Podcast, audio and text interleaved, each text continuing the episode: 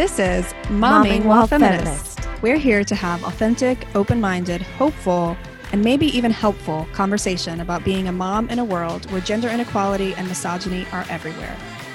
We want our parenting decisions to reflect our values as feminists, but that's not easy, so we need to talk about it.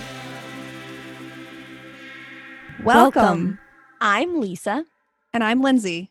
I have two sons, ages five and seven, and a daughter, age two. And I have two daughters, ages three and six. This is our first episode. Yay! Yay! We're going to be discussing division of labor for reasons we'll discuss in a minute. And since this is Momming While Feminist, we'll be focusing on the work we do to raise children. But before we do that, we wanted to acknowledge uh, the essential workers who provide food and basic home necessities so that we can stay safe at home with our families. We are releasing this episode on May first, twenty twenty, which is May Day, and that's also a day we celebrate working people around the world. This May Day, workers at Amazon, Whole Foods, Target, Instacart, Walmart, FedEx, and Shipt are striking to demand increased pay, paid leave, and health insurance. Before COVID nineteen, these workers often face tough conditions. With COVID nineteen, they are putting their lives at risk. We can show solidarity by not shopping at those stores this May first. We'll put a link in our show notes if you want to learn more. Because the way people show up as mothers and as feminists are greatly influenced by their identities and their places of power and privilege in the world, we do think it's important to be upfront about our own identities and privileges. And eventually we want to do this as a as a whole episode, but we think it'll also be relevant if we discuss these identities and our experiences as we go along. And we're not one hundred percent sure if that's the completely right decision. We don't want to kind of discount the fact that our identities are coloring so much of what we're going to say. We're just going to acknowledge we're both in super privileged, upper middle class families where both parents have a job um, that is um, non-essential and where we can work from home. We are both straight, white, cisgender women married to straight, white, cisgender men. And we use she, her pronouns. Yes. So we decided we would start every episode with our feminist crush of the week. Who's your feminist crush of the week? So I've I've gone back and forth. I had one last time, you and I talked about this, but I've changed it and then I changed it again. So for uh, today, there was a show on the Sesame Street um, town hall on coronavirus on C N N. Uh-huh. And one thing I loved about that is Elmo, as and when Elmo came on, he had to go away because he had to help his dad with the dishes. And I just loved that Sesame Street set it up like that, set it up as Elmo helping his dad do the dishes. Um, because often in, on T V and in commercials and stuff, we still see women doing that role in, you know, kitchen and, and the, that uh, housekeeping type role. So uh, I was pretty impressed by that particular part of that Sesame Street coronavirus town hall this morning. What They're trying you, to be really intentional about gender, I guess. Yeah, yeah, yeah. That's awesome. Of course, I should add that they had all these um, kids speaking and sharing their questions. And like throughout most of the the show, Uh, I, pretty much all the kids I saw were white, so that was not so good. But the opening part with Elmo was great. So what's your feminist crush of the week? So mine was um, actually a girlfriend of ours. Uh, I had posted on Facebook asking about division of labor because I had seen all these posts from women about their schedules and how their schedules were fitting around their husband's schedule. And I brought it up, and a husband of a former colleague commented. And his comment uh, included a lot of things, but one of the things was how he isn't um, carrying quite the same workload as his wife right now during coronavirus because he has a new job. And normally it's so equal, but, um, you know, right now it's not. And it just bummed me out because I was like, of course, like you're the exception to the rule and you have a reason why your wife is having to do more labor. And I didn't know how to respond, and I was just feeling sad. And then our friend replied to him. She was really direct, but also really caring. And I was just so grateful to have someone speak up and be so articulate about it. And it just made me appreciate how women show up for each other and help each other and how we're all kind of navigating this together. And the specific thing she said, I thought it was useful because I like branded it in my brain for the next time I need to address this thing. She said, "Know that my comment is not necessarily a commentary on you personally. While it does fit comfortably into a pattern that suggests a trend with meaningful consequences at scale, individual circumstances are always unique. And I don't know. I just, I don't know why I love it so much. That is beautiful. I think I'm just well going to use that all the time. I'm yes. Just, my husband is going to be like, I can't help with dinner. I'm going to be like, well, while it does fit comfortably into a pattern that's just a trend. So she's my crush this week. That's awesome. That's awesome. All right. So we decided to talk about division of labor this week, and we thought we should say a little bit about why. We have talked a lot, you and I, about mm-hmm. issues of feminism, but we've never really pulled back the curtain on our personal lives and how they run. And then when coronavirus came, it was this opportunity, like everyone started to share their schedules and suddenly people were being a lot more transparent about what was actually happening. And to be honest, like when I used to imagine your house, I imagined it running perfectly equally fifty-fifty. And when mine wasn't, I would be like, oh my God, I'm such a bad feminist. Like, how am I setting an example for my children? And like, why can't I get this right? And when we started to talk about it during coronavirus, I was like, oh my God, like it's not that I'm a bad feminist. This is happening to everyone and it's mm-hmm. prevalent and it's accepted. And it just felt like a really great opportunity to start a conversation that I've been wanting to have for a really long time. And it's also, you know, it's all over Facebook as well. Like everyone is mentioning their schedules there. So I just think it's something that there are articles about it, but often like those seem like platitudes because they're articles, and so just starting to talk about it. Yeah.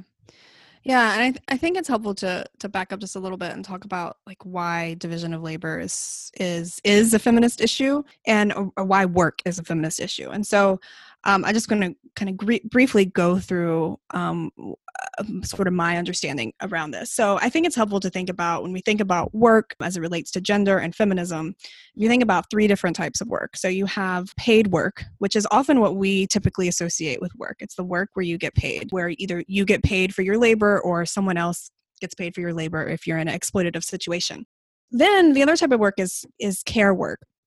Some people would call this reproductive work. So this is the work for taking care of your family, your household, taking care of the kids, doing the dishes, making the food, things that are not paid.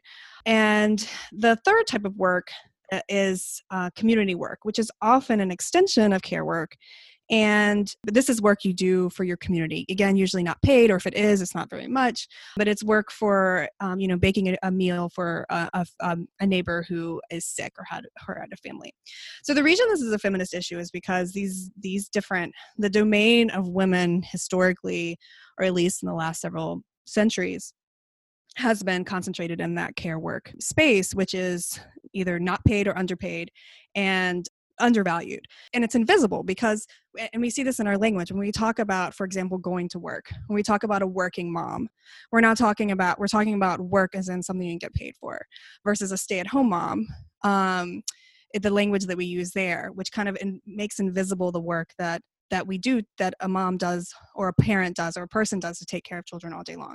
And then we also see that as care work moves into that paid sp- paid space, so like childcare workers, cleaners are also continue to be underpaid. Um, and this this is again is is rooted is goes back to feminism because that work is associated with women's works, and so it's undervalued and underpaid. And it's also important to point out, as we mentioned at the start of this podcast, that these domains, these trends are not the same for all women. So, for example, Black women in the U S have always been worked outside the home far more than white women have. And ever since white people enslaved them, enslaved Africans, Africans and their descendants. Um, and then after that as domestic help for, for white families. So our identities influence these experiences. So what we're seeing now is that, and, and even as things have changed in the United States and, and around the world, and you see more women moving into that paid work space, we still see and we know that that women still take on the majority of the care work at home, even when um, the both, if you're talking about a heterosexual couple, both the male and the female, the mom and the dad are, work outside the home um, in their paid work. They also, the, the woman still takes on more of the the work, the care work at home. And this is what we're talking about today is, is how is this being, how is coronavirus affecting these trends? How is this affecting us as now that all of our children are home? We don't have childcare. We don't have school because schools are closed. And yet we're still, those of us who have um, jobs are still expected to do that work from home for those of us who can work from home. So that's kind of that that background there as well. And so when I hear you talking, what I hear you saying is like, we can take a really simplistic view of gender equality about it being fifty-fifty, but when there are different kinds of work, the fifty-fifty just gets really, really murky. Mm-hmm. Because like, it's not like we're divvying up like equal tasks that take equal amount of time or are equally compensated. And it's really, really hard to sort through all of that. Well, and these gender norm, the, this expectation or this, uh, that, that care work, household work, taking care of children is a domain of women, of the feminine. We still see that today because we still see that women are doing most of that work. Right. Um, generally speaking, in, in all societies around the world. And then the other thing I didn't mention is the whole issue of emotional labor, which is something else, which maybe we'll get into a little bit later, which is like the the work you do, the think, the thinking, the planning, the stressing. Um, and that's a whole other a whole other story. So awesome. Thanks for that. I feel like it's really good to like have that in your back pocket for, again, the like random husband that comments on your Facebook post when you're trying to push the conversation a little bit. Well, um, and I think it's important to to to value to to to value the work that we do um, as moms, as dads, as however you identify, um, to take care of the family, take care of your family, take care of your kids, as being um, as being work, genuine work. Um, and I think that in and of itself is a feminist is a feminist act. So yeah. yeah. Well, so one of the things that we were thinking about, right, was like. Actually, it really came up for me about like halfway through really thinking about and prepping for this conversation was like, why am I so pressed about this? Like, yes, mm-hmm. I get it. It fits within this feminist cause, but why is it like, how is it kind of showing up for me emotionally? Maybe that's really what I had to like unpack. Like, why is this, I don't know, keeping me up at night? And the two things that really came out for me as I was doing it was that I really cared for Well, partly I cared because I wanted other people to see me as feminist mm. and strong. And so I cared because I was thinking about other people's opinion of me mm. and what their impression was of me and my marriage. But the two deeper reasons were that I really cared what my kids were seeing mm. and are seeing. And, you know, I've chosen my life and chosen these options, but I definitely want to make sure my kids feel like they can choose and they have options. And then the other reason it was my own sanity was that like when I fall into certain patterns and certain work falls on my plate or doesn't fall on my plate or it lands a certain way, suddenly I'm like super exhausted. Mm-hmm. Suddenly I can't be the mom that I want to be. I'm not, or I'm not even acknowledging that exhaustion. I'm just like plowing ahead. So I think there's definitely some like aside from the, I guess I just want to mention that aside from the like justice component of it, mm. which is important, compensation and choice, which is really important, there's this element of like, it really does impact a person personally mm-hmm. to be working in this way without the work being acknowledged or to feel like you have no choice but to do certain work, you know, and that it's just not even an option that someone would share that work with you. Right. That you're pushed into it. Yeah, for me, um, I mean, this has been a struggle for me um, ever since having having kids. I feel like, and I, I, I don't, we don't really have time to get into that whole the whole story of um, after I had children and whatnot. But like uh, going into motherhood um, with this identity as a feminist and being aware of all of these gender issues and sociology related to gender and society. Um, but then when we did have children. And because of the way parental leave was set up and because of the circumstances that I went through after having children, um, we ended up falling into more of these traditional patterns. And we've worked really hard to to equalize that. And so we're, I feel like we're, we've gotten to a good point. And what I saw happening during COVID was I could see us slipping back um, or slipping back. And and. Um, and everyone has to do what's right for their family, but like for me, slip, slipping back into something that was not something that e- that either of us were choosing, but just because the circumstances were, were again, like bringing up these influenced by these gender patterns, um, and so I, that's why I think it's really important to talk about these things so that we can be intentional about how we structure and set up our our our, our family, our work, um, yeah, and our choices around work. So totally.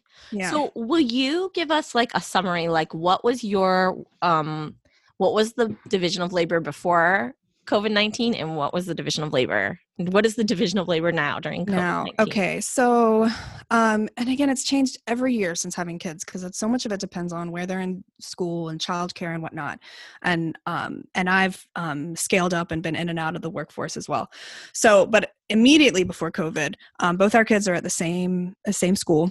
Um, and so we would split, um, child, split drop off and pick off. Um, and they were there at school all day. They were there for regular school and then aftercare. So we had full-time full-time um, childcare all day long.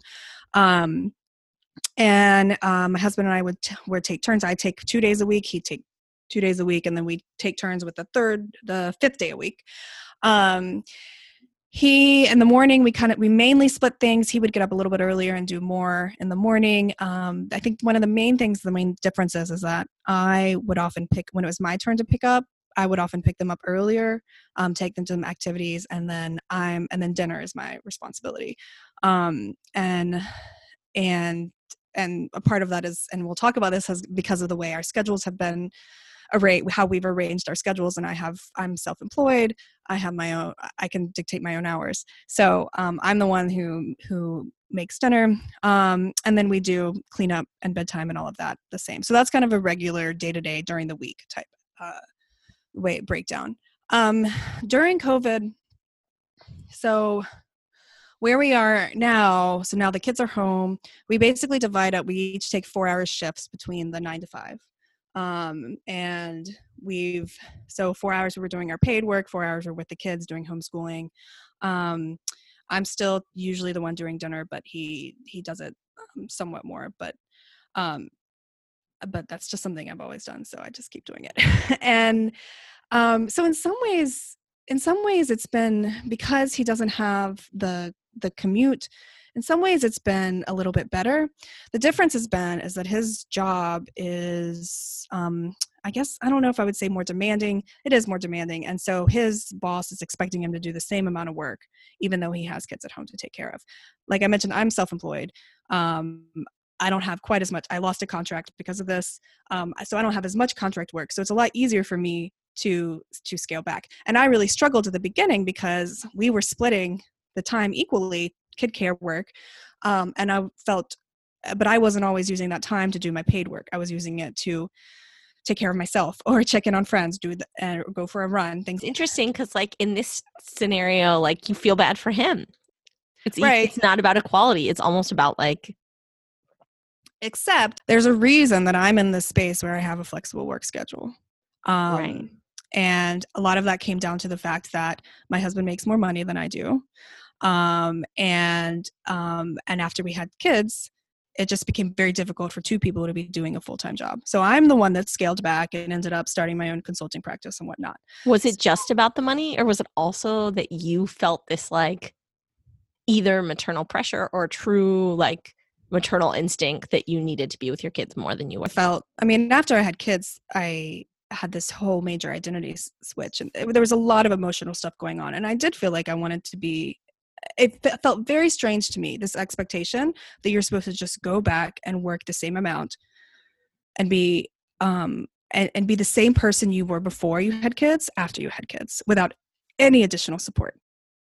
I have this conversation with my husband where he's staying up late to make up for his hours because his boss is still demanding the same amount of work, even though he has his kids home all day long. We have to te- not only take care of them, we have to teach them. And so my, my debate, like, why don't you push back? You need to draw your boundaries. And I tell him that. And and I, again, everyone's work situation is, is different. Um, but I do think we as women are socialized to prioritize flexible work schedules because our success depends on it, because we've been told that our success depends on it. Every sort of leadership, you know, corporate le- leadership book, lean in, you know, conference, workshop, every single one of those tells us and prioritizes flexible work schedules so that women can succeed in the workplace and as parents. But that, but they're not telling that same thing to our husbands. So they don't prioritize that. So we're the ones that end up prioritizing that. And then when you have a situation like COVID, where um, we're used to, we already have that flexible schedule s- set up, it becomes, we're falling back into those traditional gender roles again, or they're being exacerbated, um, when it's really because we're better at drawing boundaries and we've learned how to prioritize and, and demand and draw those boundaries. So but part I'm, of the reason why we drew the boundaries is because we had this like huge revelation when we had kids that we were like, oh, work is not going to be the first part, like the number one thing in my life. My right. kids are going to be the number one thing in my life. Yeah. And I think that the reason that we see that sooner than than our husbands do is because we take more maternity leave, and we have more maternity leave, parental leave, than they do. Well, and we carried this and we carried this around for ten months. Yeah. Yeah. Yeah.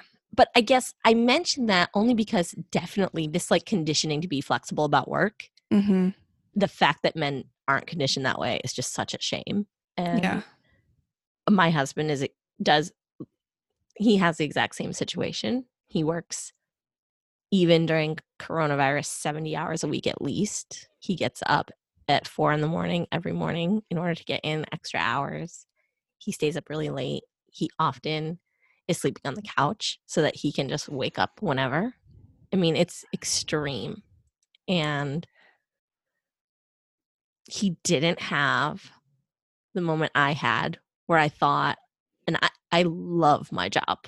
I like love my job. I have the perfect job for me. And I still had to say it's second. And I want to be spending time with these kids who exhaust me.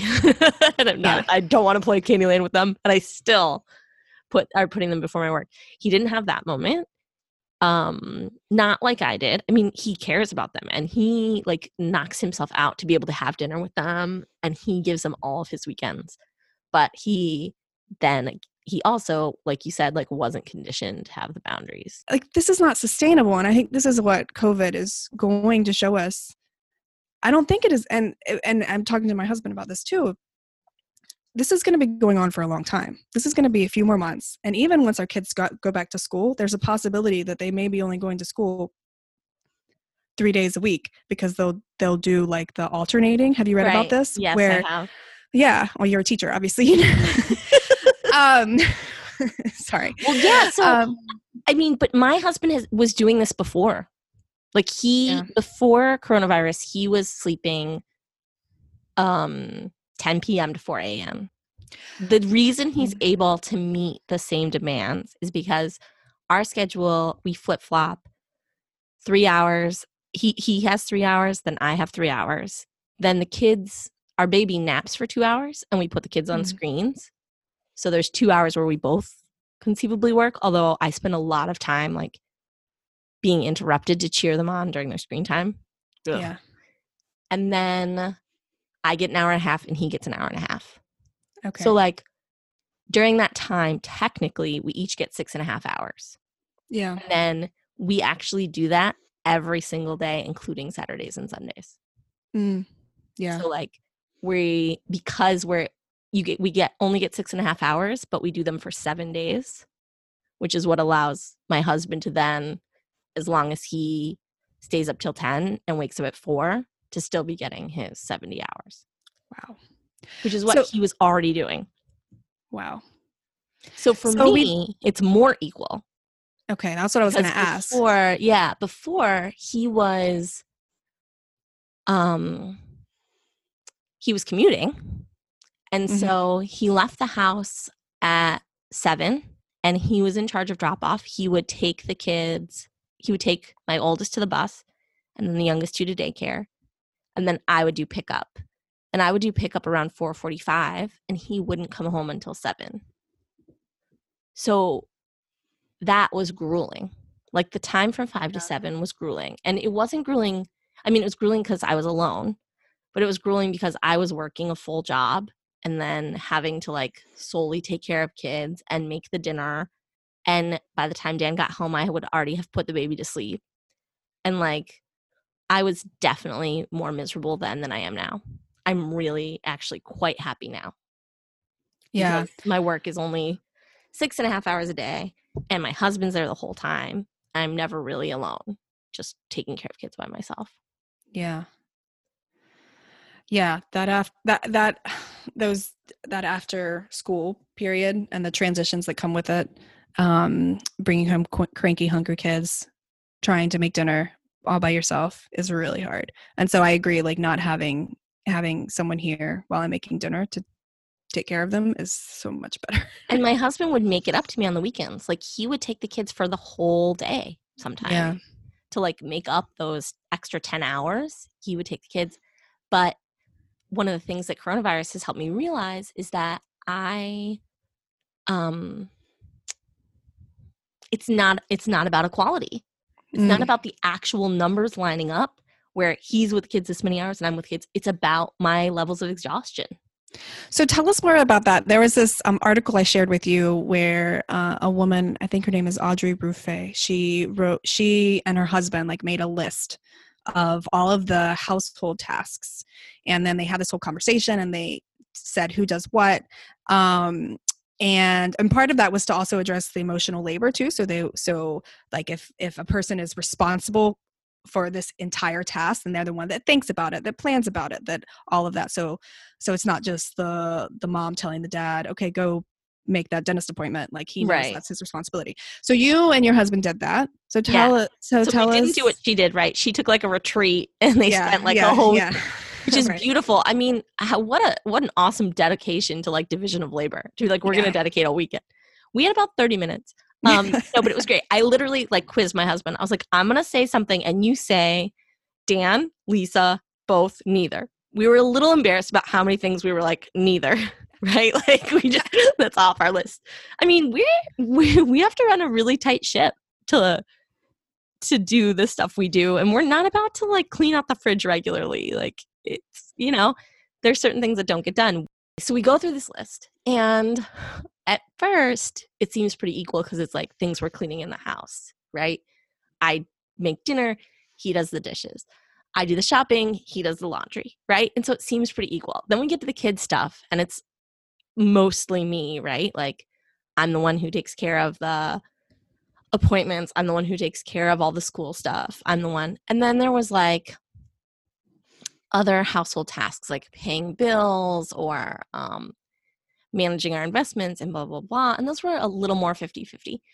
And we go through this list and I'm like, oh, wow, it's obvious I do more, right? And I'm like, so what's your reflection? And he's like, well, I would say I probably do like fifty-one to fifty-five percent.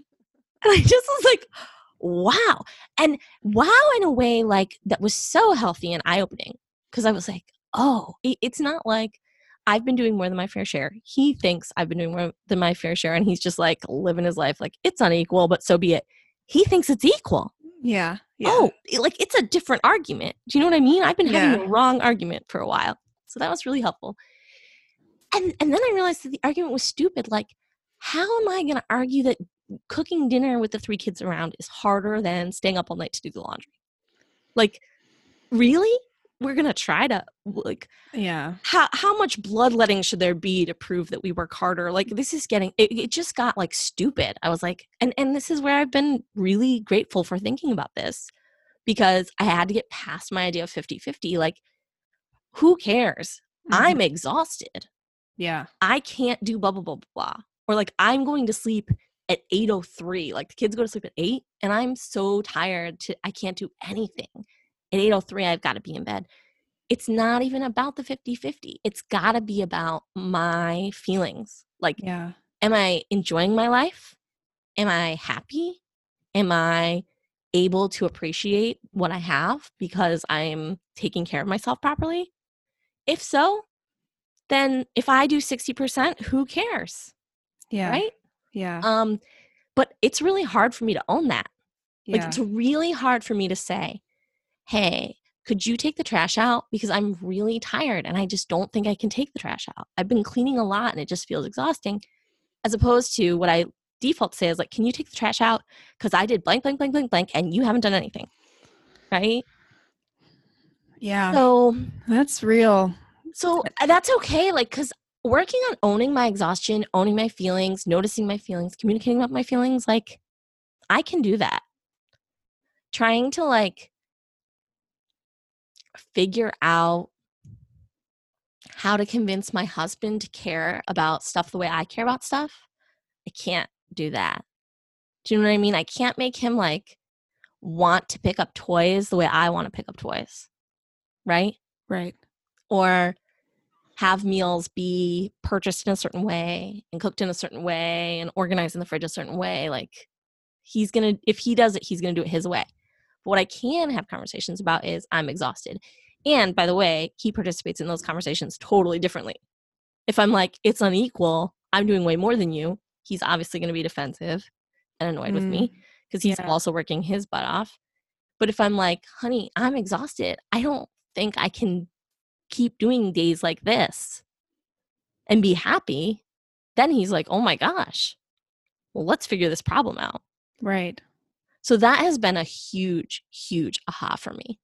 And I, another learning is like, if I'm, if I let feminism, the part where his, what is it, where his behavior fits comfortably into a pattern that suggests a trend, if I let that color my conversation, I am going to be so much angrier and so much more unhappy.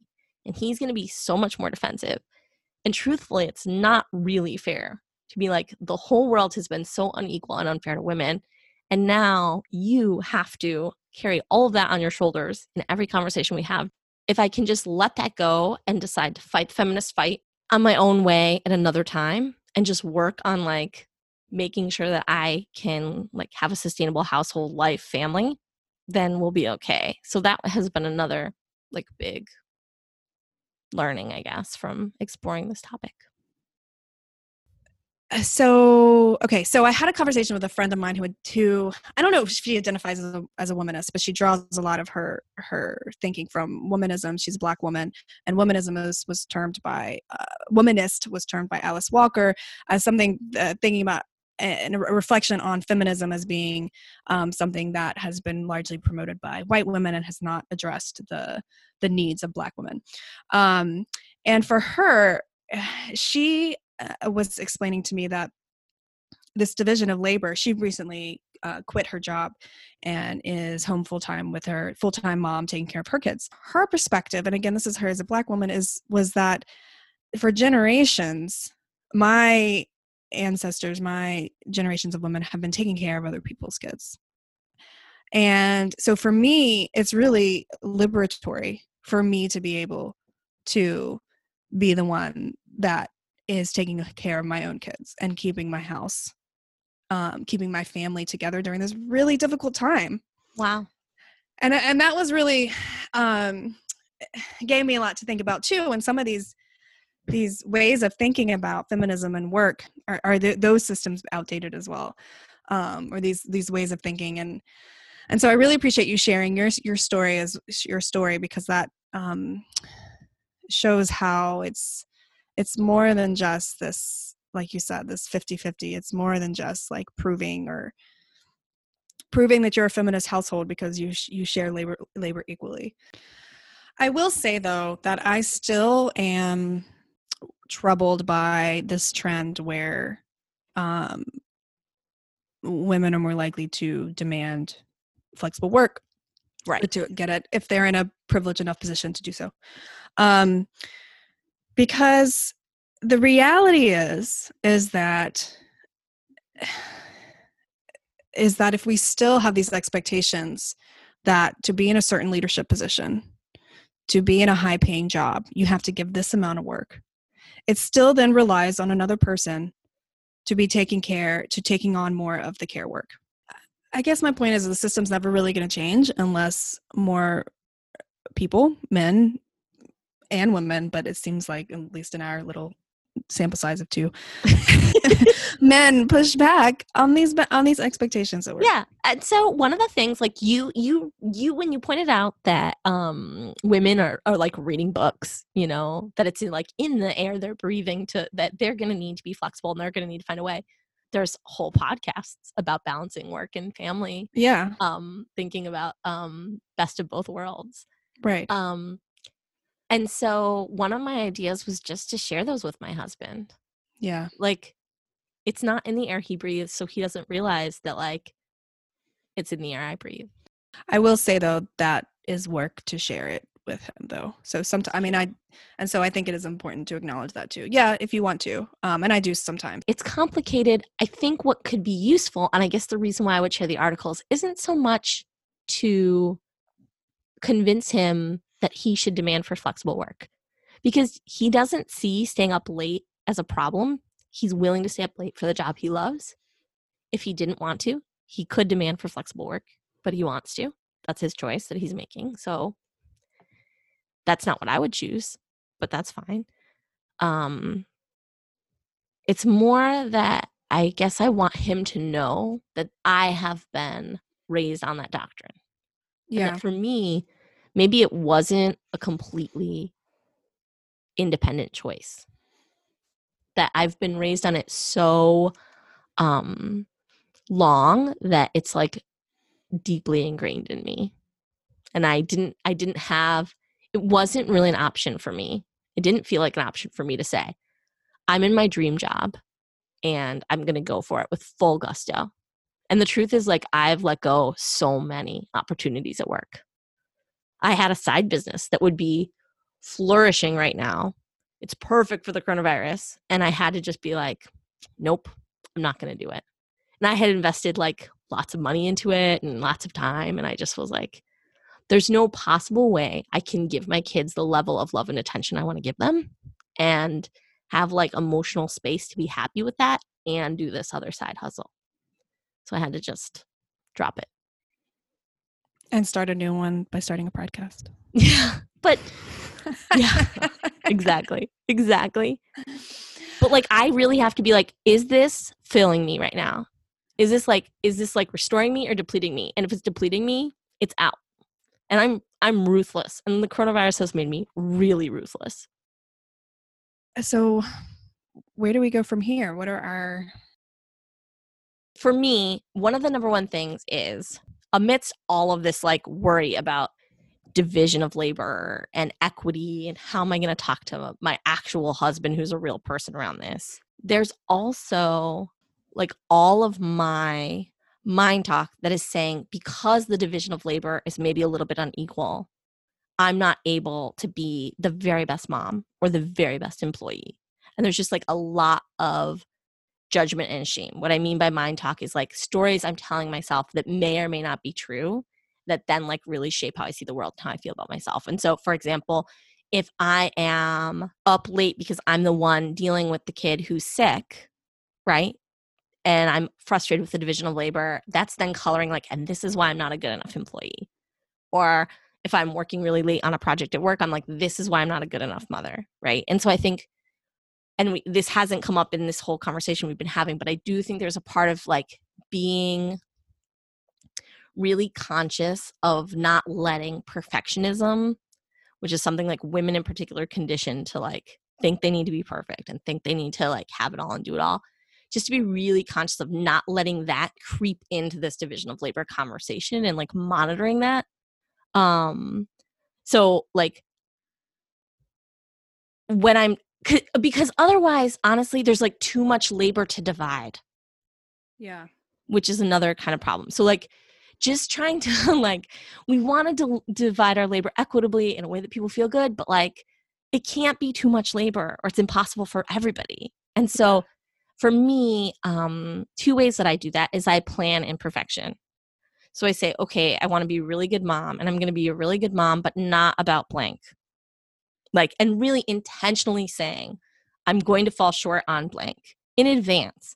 When I fall short on it and I haven't planned it after the fact, I can make myself feel bad and I can start getting this whole work problem area. But if I plan in advance, then I was being realistic, right? I was working with my hut. It's just better. And then the other thing is sometimes I will like plan the work I have to do, and then I'll just really intentionally cross half of it off and say, because because a lot of that work is like a choice, and to say, okay, here's my list, and now I'm going to get rid of it. So those are just ways that I am trying to embrace good enough parenting, good enough work. And really, I want my husband to embrace those things too. That's what I think part of the drawing boundaries you've been talking about with your husband is about, but I can't make him do that. And I definitely get you on the perfectionism.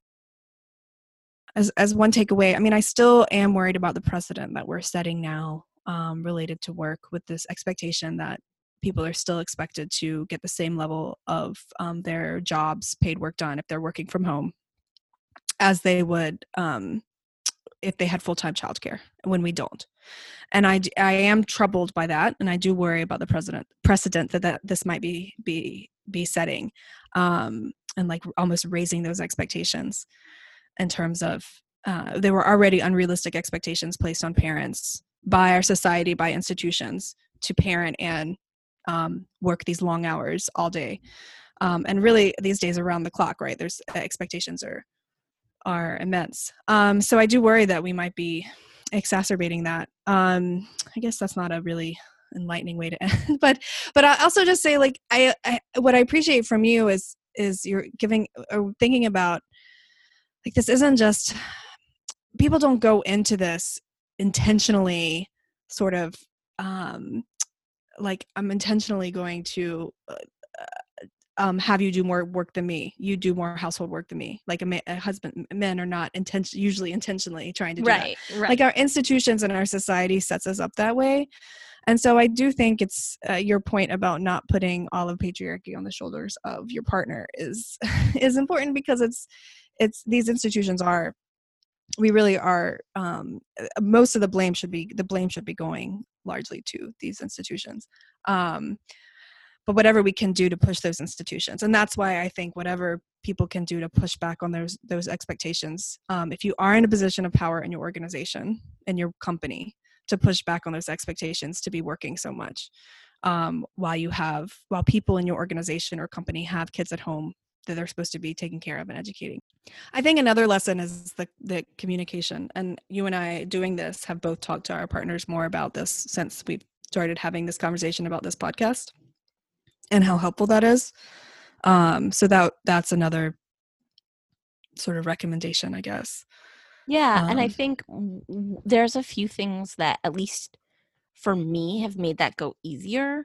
Um, I feel like if the conversation feels like a one-off, um, then people are likely to like bring in a lot of like, you know, criticism and defensiveness, and and that isn't going to be productive. I think if there's a way to really plan, like once a month, we're going to check in, like, um, what's the status of gender equality in our household? And then it doesn't need to be even division of labor. It could be something else, like, oh gosh, our books have gotten really male-centric lately. You know, like mm. whatever it is, I think Um, my husband and I try to have something we call the situation room, where we are talking to each other regularly. It's really hard. Like it's really hard. One or the other of us is always too exhausted to do it. Um, but we've done it enough that there's that space where when we sit in a certain part of our house, we're engaging just kind of like with a different level, um, of intentionality in a conversation. It's more of a problem-solving conversation and like a joint problem-solving conversation than a, hey, I'm having this problem right now that I'm going to like drop on you and then I'm moving on.